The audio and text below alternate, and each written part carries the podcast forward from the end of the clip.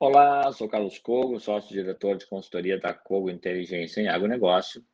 Vamos traçar aqui um, os primeiros cenários para o mercado de soja em 2022. Nossa consultoria está estimando a produção brasileira em 144,8 milhões de toneladas, um nível recorde, ultrapassando o recorde deste ano de 2021, cuja safra atingiu 137,3 milhões de toneladas.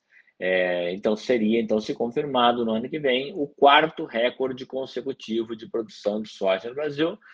Produção essa que vem crescendo a uma taxa de 5,5% nos últimos 20 anos. Tendência de preços bem firmes para a soja, tanto no mercado internacional quanto no mercado brasileiro. Uma relação estoques-consumo no mundo é, caindo, assim como está caindo também é, no milho e no trigo, em geral nos grãos está havendo uma queda nessa relação estoques-consumo. O consumo mundial de soja deve crescer ao redor de 4%, que é próximo da recuperação é, econômica prevista em nível global.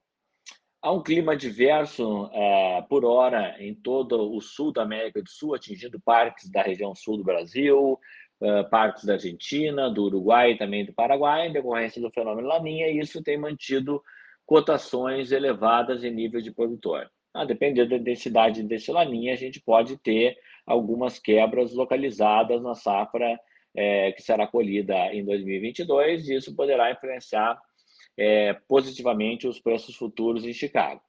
Na Bolsa de Chicago, cotações muito firmes, todos os contratos com vencimentos em 2022 e 2023 acima de 12 dólares por bushel, isso é 20 a 25% em dólares acima da média histórica dos últimos 10 anos. Nós ainda temos o ganho cambial no Brasil, é, que subiu de R$ 4,20 no início da pandemia no ano passado para casa dos R$ 5,50 a R$ 5,70 esse ano.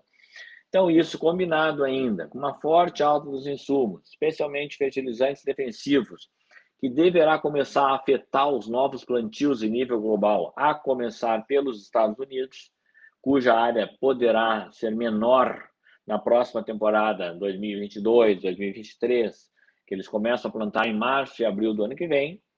Se isso se confirmar, poderá gerar um fator altista adicional para os preços futuros da soja. No Brasil, embora possa haver uma rentabilidade menor na temporada 2022-2023, na safra que vem, que vai ser colhida agora em 2022, safra 21-22, a rentabilidade deve permanecer em níveis bastante elevados, uma das três maiores lucratividades dos últimos 10 anos, e isso só poderá é, recuar caso os insumos não caiam de preços ao longo do, do período de compra do, da próxima temporada e se mantenha custos elevados de fertilizantes e defensivos.